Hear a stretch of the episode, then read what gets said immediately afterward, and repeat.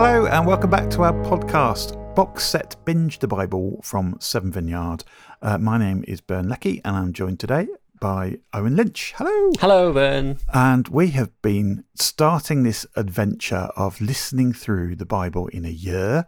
We're doing it in big chunks. What we've been listening to this week has been the end of Luke and the beginning of Acts, which is the second volume in what Luke is writing to make sense of what happened with Jesus and what happened with his first followers. What have you been thinking, Owen? How has it struck you? For me, the real shift I noticed was actually not at Luke 14 onwards, but Luke 9 onwards, which I found this really interesting. The tone of the conversation from Luke 9 onwards, particularly from Jesus is much more set in his face towards Jerusalem. And three times he predicted his own death, which to me speaks of someone that knows exactly what he's doing and understands the consequences of what he's doing. And I think also um, just I, I noticed that the language is is and the tone of the language is more adversarial, more, more there seems to seems to be in conflict with a, with a lot of people, and he's using strong words. So I, these are the sorts of things that I observe also powerful metaphors, disturbing metaphors. Um, and as I understand it, and as I understand and read around it a little bit, um, I, I see that actually the world in which Jesus was operating here was a cauldron of a boiling cauldron of, of, of, religious and political tension, and Jesus was heading right into the middle of it. Absolutely, yeah. So I, it it doesn't surprise me, therefore, that you know the tone has changed. So I find that really interesting. Mm, yes, me too. I would agree. I think there's at least two sides of what's going on with Jesus. Like we said last week, um, there is this inclusivity. Come in, everybody who didn't think they were welcome. You are welcome. You are included. But there's also the sort of uh, guard to that, which is, well, when we say you're included, it doesn't mean necessarily it just works the way you already thought it would work. That's the problem. That's why life at the moment isn't always working out because we all thought in our own way we could make it all work the way we wanted. But Jesus wants to bring in a kingdom, a new kingdom where God has his say and God gets his way on what things are done and how. Uh, and and give and empower us to do that in a way that we'd never seen before. So that's really exciting, but it's challenging at the same time. These people who the elite are telling are not part of God's plan actually are very much part of God's plan and that actually everyone is included because God has always included everyone. I, I, I see Luke referring back to and Matthew, one of his um, peers, if you like, in terms of um, what he's trying to do with his account of Jesus' life, is saying, no, Jesus is the fulfillment of the Old Testament prophecy. This is the way it's always been that mm. God is inclusive, that that actually uh, that God wants everyone to be in relationship with Him, and that's that's the message that Jesus brings, and I love that. And and in in doing so, Jesus is challenging the authorities of the day, particularly the religious authorities that were keen to exclude people on the basis of purity or ceremonial uh, participation or what tribe they're in. There's this kind of there's this kind of general kind of exclusion. Oh yeah, you're in if you are this, but you're not in if you're that. And mm. it appears to me that Jesus emerged from this community of people who, uh, and Jesus one of, was considered to be one of those who was out. Um, uh, but in reality, uh, Jesus is saying, no, no, no, no, we're all in with God, you know, and and uh, and he challenged that exclusivity that you you know that you rightly highlight. Mm, mm, absolutely. So all these people keep coming up in Luke's gospel that you that you'd think either because they responded to Jesus or because Jesus told stories about them, people mm. who were on the fringes of society and would not have been accepted into the mainstream of temple worship and and following the law faithfully and all of that. And that's all really going to explode when we look at next week's kind of second bit of acts. Uh, that's where the doors really blow off the whole thing practically. Uh, but just before we get to then uh, I I must admit this end of Luke and beginning of Acts thing, there's a lot of stuff in there. It has really mm. challenged me to come at it at a pace because mm. I've uh, yeah, the, I've had sort of red warning lights in my head. Slow down! I want to study this. Slow down! I want to make sense of all these different things, and and that's perfectly legit. I think to feel that when we're going through deliberately at pace. So, why are we going through deliberately at pace anyway? Well, for one thing, I think trying to study it all, trying to get my head around it, all the bits of it, isn't just going to take like a week or a month. It's going to take a lifetime. And I uh, and I listened to some of NT Wright's course on uh, on Luke, which has been amazing. He just manages to make it 15 hours long, and uh, the book is two hours to listen to. Uh, his thoughts are 15 hours. They're brilliant, uh, but if we were to slow down to the pace where we're trying to just make sense of every single nut and bolt, every single dial on the console and the aircraft that he's talking about. I think we just we learn lots about how to read what's going on, but we'd miss the big picture about how flying works. You've got to look at the whole thing. You've got to look at how an aircraft actually moves to get the big picture of of of how flying goes. Um, that's my analogy of the week. And the reasons why I think it's difficult, I think, looking at the big picture of what Jesus is talking about, is I think when I hear Jesus, I want to try and pigeonhole it somehow into what I've got to do about it. I want to pigeonhole it into is this stuff Jesus is telling me about how to manage my money because I'm because I'm concerned about money and I'm concerned about my stuff. He seems to have advice on how to manage stuff, but it seems really difficult. Or I could focus on is Jesus telling me how to get to heaven? Is Jesus telling me how to live such a good life or, or, or believe the right thing or say the right thing or do the right thing so that when I die, I, I don't go to hell? And I, I think the church often focuses, has focused in history anyway, on that. Um, but I think both of those miss the main thrust of what Jesus is offering, which sort of makes more sense to me when I'm looking at it as a big picture. Anyway, how, this is what I'm thinking about it. I think it makes the most sense for people like you've been saying who who have been excluded or feel the pain of life on earth now and want a better life on earth now and want to trust and credit God to be that source of life and they want it now. They don't wait for heaven, and uh, and and they don't want it to just be for them personally necessarily. They want it to be for their whole family or community or society, uh, the whole world even. We want it now, please.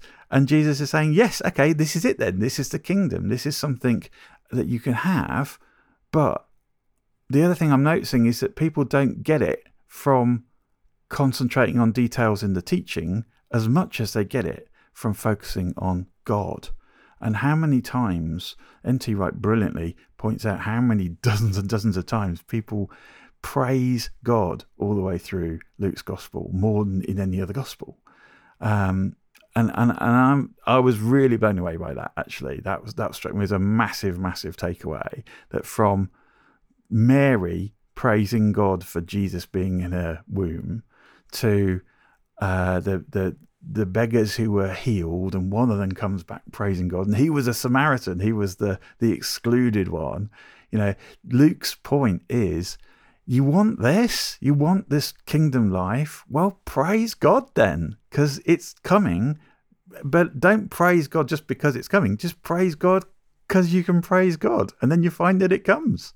And I, oh yeah, that's that's really the point. I think that Luke's making is is praising God is uh, the key. It's it's the the way in which everyone was accessing and experiencing and starting to live this kingdom life. I think that's right. I, you know, I'm, I was blown away really when I was thinking about what Luke was saying. I, I was thinking about the impact on Luke himself because I mean, without without going into depth, what we think scholars think is is that Luke was uh, one of the companions of Paul the apostle who travelled with him right through his uh, his his travels around the Mediterranean uh, as he preached the gospel of Jesus. And I think that what we see in Luke is is Luke saying, that, you know, I'm blown away by the fact that God is made himself a human being and is has come to the earth and as uh, as in the words of Paul's letter to the Philippians, it did not consider equality with God something to be grasped, but mm. instead made himself nothing and became like a servant. I think Paul, I think Luke is blown away by that, and I think that Luke's joy is is really palpable throughout all of his writings in both these books, Luke and Acts. Mm. palpable joy. Mm. I agree with you. I think that does express itself through praise, which is wonderful. I think, do you know what? Coming to think of it as well, I'm seeing that, and when I think about Paul's letters, which we're going to look at later, how often Paul's letters and arguments mm. just qu- either quote praise or turn into praise. Yeah. Uh, particularly Romans, I'm thinking, you know, as, as, yeah. as he's going through and, and, and sort of just having a big moment of, well, you see what it's all about, and then it just goes into Romans, uh, Romans 11. It's it's all this all this praise, praise, praise. Mm. Mm. It's like you can't separate the thinking and the the the doing, all the practicality of of faith in God from praise, mm. and and it's like, well, that's a that's a clue to me actually. If it, it, where how am I doing with this? Well, I, I could try you know try and take some sort of test on evaluating how much I've really understood out of all the Gospels, or I could just look at how's my praise life going? How am I feeling about praising God today? Hmm. And hmm. and I don't mean like singing hymns. I mean just thanking God, noticing that it's God where hmm. where good stuff's coming from, thanking Him hmm. for it. Sh- Maybe sharing that with someone else as well, but primarily sharing it with God because hmm. I think God's shared that shared it with us. I want. That's Yeah. the thing I'm, that's moved me this week that I really want to do better. Um, Yeah. And and and and I'm excited to do that because because the more we're looking at it, the more I'm seeing of what God's had done then and is doing now. Mm, that's that's really interesting, and I, I, where I've been moved uh, as I've reflected on this is um, is the hope that that Jesus gave to those around him, uh, because he was one of the majority poor. He emerged as a leader of the majority poor everyone was looking to him for their needs, whether that was emotional, spiritual, or physical, or that's a physical healing, or there's a physical feeding, needing food, or whether that was just words of life. People described his words like words of being like words of life that bring life to the soul. Uh, you know, I, people would would desperate for someone to to lead them into a better way of life, a better way of living, a, a, a, political and social change. And and I think you know, for me, I've been moved by that reflection, particularly as I look ahead to this year, and I think about the uh, the hopes that we have uh, for a better way of life. Uh, you know, whatever your politics, I think we can all agree we want something better than we currently have, not just for ourselves but for everyone and our hearts are broken by the injustice that we see around us. And I, and I think that um, you know just like we're hopeful that things will improve this year, I think that we we see the same feeling amongst the people who who were Jesus's contemporaries. They wanted a better life. And, uh, and Jesus offered them a better life, and I love that, and and I think Jesus still offers us a better life, and is someone that w- who is more permanent and universal, uh, a, sense of hope than than even the best intentioned politicians or economists. Absolutely. I think one of the most hopeful aspects of the kingdom of God is that you don't just have to put your hope in rulers, in uh, in the people that are elected, or even Yeah. if you, you know in societies where you didn't get an election, whoever happened to be king. You don't just have to have hope in them, even as powerful as they are, because hmm. all this other power is coming and it's here and it's moving through us. Amazingly, Yeah. what? And and to see that starting to happen in Acts of the Apostles, I think is astonishing. The the just the physical power of God's kingdom work on display, partly through sort of whoa bang things like like miraculous healings.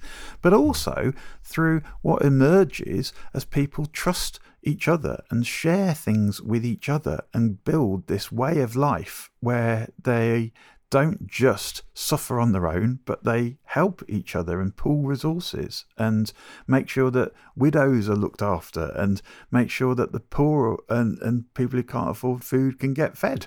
And this is stuff that people had the power, been given the power to sort out uh, between themselves by looking at what's God done f- for us? What's God given us? What can we do with it? What can God do through us if we let Him? That's the work of the Holy Spirit. That's the kingdom in action. Nobody had to vote that in. That didn't need uh, the emperor to the Roman emperor to be deposed for that to start taking root. And mm. uh, and and I love that. Um, now, we could be accused of having skipped over maybe the most important part. I say maybe the most important part, absolutely the most important part here, which I feel is going to need to be a PS, a bonus podcast. So we can talk about the crux, the the cross, the big thing in the middle that demonstrates God's power in this ultimate way. I don't feel we can really do that much justice by squeezing that into two minutes of of uh, so what do we think about that? At the end because we'll be talking about it a lot anyways we're coming up to easter and everything. What do you say we do what, what do you say we commit now to doing a bonus podcast on this?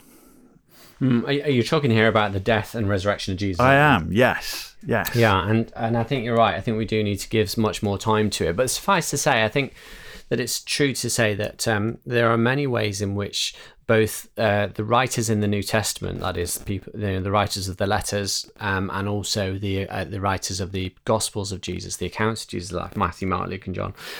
The, there's the, there's different ways in which people have looked at the death of Jesus in the New Testament and since.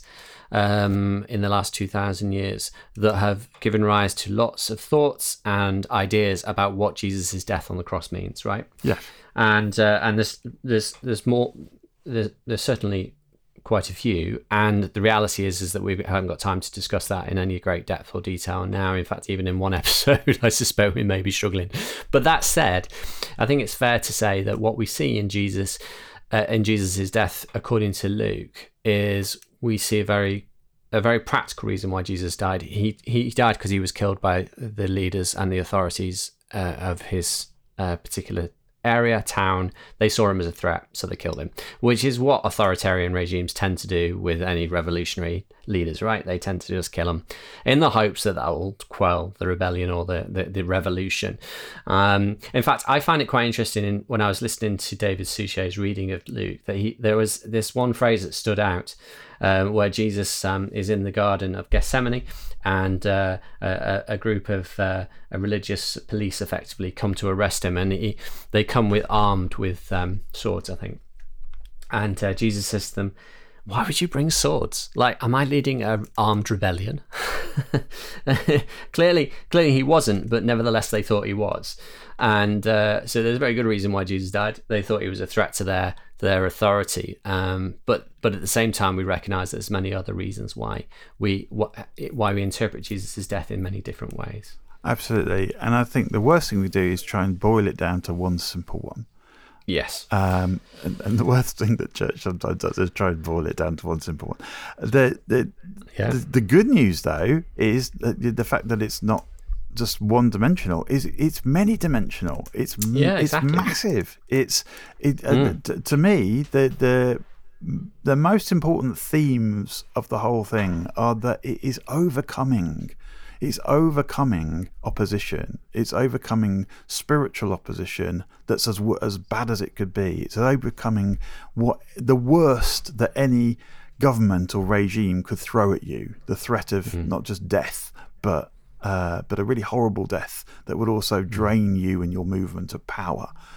Uh, it's it's overcoming everything in us that says I can't do something. Right, this is too hard. This is impossible.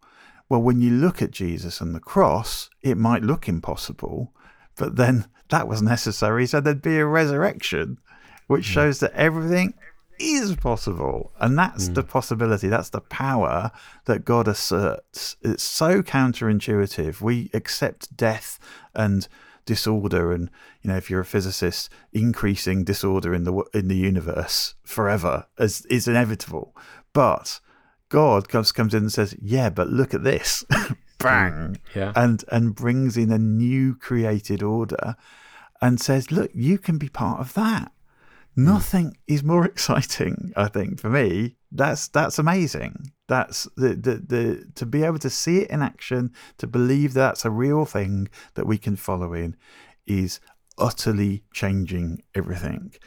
Mm. Um, and uh, and so for every other reason that you might want to explain the cross and the resurrection, I, I, I think it's really important just to just to grasp something of the power of it and the encouragement from it. That that then God can do amazing things that we never thought possible. Yeah, totally. And with that in mind, um, do you think it's possible we could get through the end of Acts next week? I think we could. Yeah, definitely. What are you looking forward to in there? What I'm looking forward to is seeing how the tension that seems to build from chapter 9, actually, in Acts, where Stephen gives this incredible um, sort of summary of Old Testament history and then condemns the, the Jewish leaders around him and then they kill him. And at that point, then persecution of the church increases and the, and the church in Jerusalem scattered. And that's that's quite a like a, a really important moment. And you know everything changes at that point and it just seems to be the most incredible political and social tension and religious tension so i'm looking forward to seeing how that develops post chapter 9 Hmm. Uh, yeah, that sounds great. I am particularly looking forward to the fact that Peter, who's been following Jesus for all this time and been full of the Holy Spirit now and practicing, seems to have seems to have gotten into a bit of a rhythm and a groove and working out how things work. He's about to have his mind completely blown by the Holy Spirit. yeah Uh, the Yeah. Holy Spirit is going to change everything as he shows Peter uh, what God's really wanting to do for the world and that nobody is excluded who was previously excluded, which is amazing. And then seeing what the church does with that. And it wasn't easy for people. It wasn't easy. Uh, but we'll find out um, sort of how they deal with it and how they um, how they try and get their heads around what God is doing with them, while God gets His arms fully around them and empowers them to do things they never thought were possible. So we'll join you next week and come back and we'll chat about how it's going after that. have a good week see you next week See you next week.